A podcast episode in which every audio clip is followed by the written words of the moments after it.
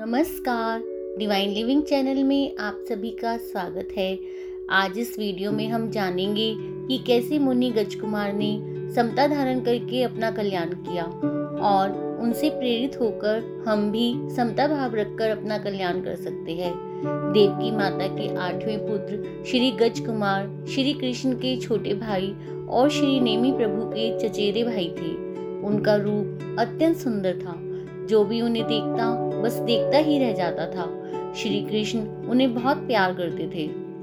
जब गज कुमार बड़े हुए तो उनकी सगाई बहुत सी राजकन्याओं के साथ तय हुई।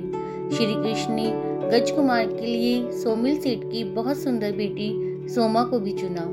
यह उस समय की बात है जब श्री नेमी प्रभु केवल ज्ञान प्राप्त करके तीर्थंकर रूप में विचरते थे। गज कुमार के विवाह की तैयारियाँ चल रही थीं, सभी लोग बहुत खुश थे।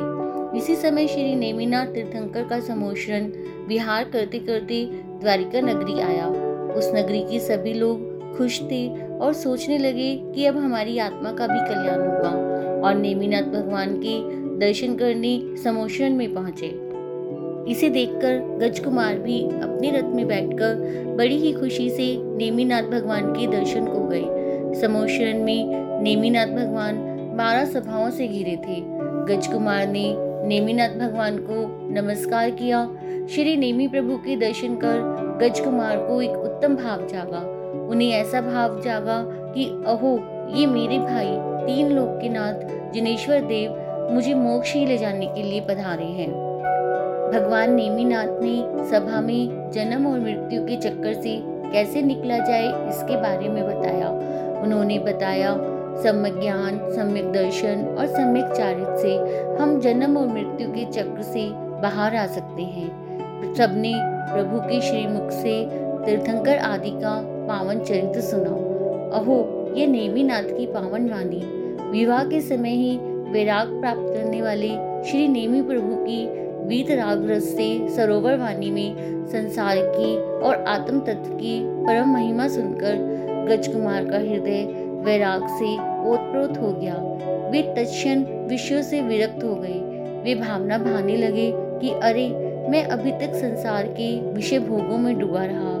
अब मैं आज ही दीक्षा लेकर मोक्ष की साधना करूँगा। इस प्रकार निश्चय करके उन्होंने तुरंत ही माता पिता राजपाट तथा राजकन्याओं को छोड़कर जिनेन्द्र देव के धर्म की शरण ली। संसार से भयभीत, मोक्ष के लिए उत्सुक और प्रभु के परम भक्त ऐसे उन वैरागी गज कुमार ने भगवान नेमीनाथ की आज्ञा पूर्वक दिगंबरी दीक्षा धारण करी। उनकी अनंत आत्मशक्ति जागृत हो गई। मुनि गज कुमार चैतन्य के ध्यान में तल्लीन होकर महान तप करने लगे। उन राजकन्याओं को उनके माता पिता ने बहुत समझाया, अभी तुम्हारा विवाह नहीं हुआ। हम तुम्हारा विवाह दूसरी जगह बड़े ही धूमधाम से करेंगे। लेकिन उन उत्तम संस्कारी कन्याओं ने दृढ़तापूर्वक कहा, नहीं, हम भी अब अपनी आत्मा का कल्याण करेंगी और मोक्ष मार्ग पर आगे बढ़ेंगी। और उन सभी ने आर्य का दीक्षा ले ली। उन्हीं राजकन्याओं में से एक कन्या के पिता का नाम था सोमिल सेठ। बेटी के आर्य का दीक्षा लेने से वे बहुत दुखी हुए और गुस्सा हो गए। एक दिन गजकुमार मुनि रात में ध्यान मगन थे। उसी समय सोमिल सेठ वहाँ पर आए और मन में सोचने लगे इस गजकुमार की वजह से मेरी बेटी आरेका बन गई है। अब न जाने कितने दुखों को सहन करेगी। अगर इसे साधु ही होना था तो इसने मेरी बेटी के साथ सगाई की ही क्यों? ऐसा विचार कर वह अत्यंत क्रोधित हुए और बोलते हैं, दुष्ट, तुझे मैं अभी मज़ा चखाता हूँ। तो उन्होंने मुनिराज के सिर पर मिट्टी बांधकर उसमें अग्नि जला दी। थोड़ी ही देर में मुनिराज का सिर माथा जलने लगा। साथ ही उनका शरीर भी जलने लगा, घोर उपसर्ग हुआ। अहो, लेकिन गजकुमार मुनि के शरीर में जरा भी हलचल नहीं हुई। वो तो अभी भी पर्वत की तरह एकदम स्थिर थे। वो अपने ध्यान से डिगे नहीं, वो अपनी आत्मा के स्वरूप में लीन थे। वो तो इस चिंतन में लगे रहे, मेरी आत्मा तो चैतन्य में है, मैं तो शुद्ध आत्मा हूँ। ये शरीर मेरा नहीं, जो जल रहा है, वो शरीर है। आत्मा नहीं, शरीर और आत्मा तो दोनों भिन्न हैं।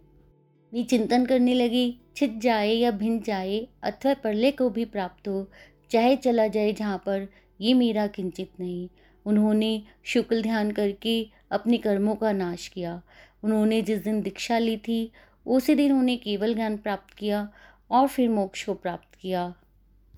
तो आज हमने जाना कि कैसे समता भाव धारण करके हम अपना कल्याण कर सकते हैं। आज के लिए इतना ही। जय जिनेन्द्र।